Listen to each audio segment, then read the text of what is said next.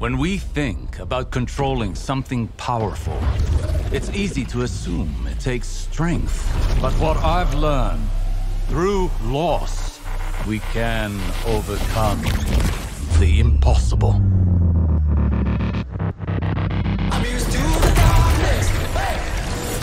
For the past few years, every time a new expansion arrives for Destiny 2, we've pretty much always sounded off our thoughts and reviews with this is the best Destiny 2 has ever been. So going into Destiny 2 Lightfall and seeing all of the planned updates and improvements that Bungie had in mind, we assumed this review would be doing the same again. However, it won't. Let us just set the record straight and say that Destiny 2 is still in a great state. But anyone who is hoping that Lightfall would be that next big step forward for the game will be disappointed.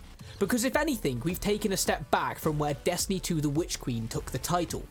The new features and additions haven't been realised as well as we would have hoped, and the Lightfall campaign is, if anything, filler before the story is capped off in Destiny 2 The Final Shape next year. What we mean by this is that Lightfall's story doesn't feel as big and impactful as we would have hoped. It feels more like a seasonal narrative arc that has been bolstered with more of a production budget, meaning we get tons of sparkly cutscenes that do make your jaw drop. But the actual story itself feels inconsequential in the grand scheme of things, and it has a serious problem with explaining itself, something that must be an absolute nightmare for new players to the game. What is the Veil, and why are we rushing to the Neptunian city of Neomuna to protect it? Who are the Cloud Striders? What is the Witness, and what does it want? And most importantly, it's the same question we've all been asking for nearly a decade. What is the Traveller? None of these major questions are answered. Instead, we're just pointed in the direction of bad guys and told to pull the trigger, like some sort of super-powered contract killer. It's fun gameplay, but coming from the Witch Queen, narratively, this is a massive step back. So what about the new subclass, Strand? Well, the explanation leading to how Guardians come into contact with the ability is riddled with plot holes. But fortunately, the actual kit itself is pretty awesome, particularly the Hunter's Threadrunner. The mobility, lethality, fluidity, and customization all make for a set of abilities that we can see becoming more of a fan favourite than Beyond Light Stasis, and even some of the original Light subclasses. We will say, however, that the Warlock's Broodweaver fails to bring the same level of thrill and severely lacks in damage. And the Titan's Berserker feels like every other Titan super in Destiny 2, even if its damage is astronomically high at the current moment in time. So, at least the new characters are interesting, right? Well, not really. Nimbus feels cliche and corny, and Rohan, spoiler alert, doesn't stick around long enough for you to connect with him or even feel marginally phased about him meeting his end.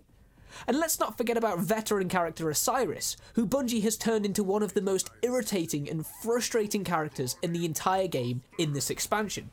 His entire premise is just to shout at you and belittle you, while he makes no contribution or attempt to explain the plot or what's happening, which feels really off brand for the character that Bungie has spent years and years forming. It all just seems like Bungie had an idea for where Destiny's Light and Darkness saga ends, and to get there, we need to wade through one last chunk of filler ahead of the action packed finale.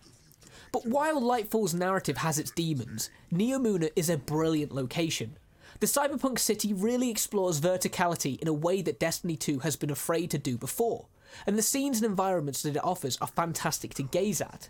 The weapons, many of which are reskins of other weapons, and the armor sets also have a great aesthetic, and the years of perfecting Destiny's looting and power system once again shines through in this expansion.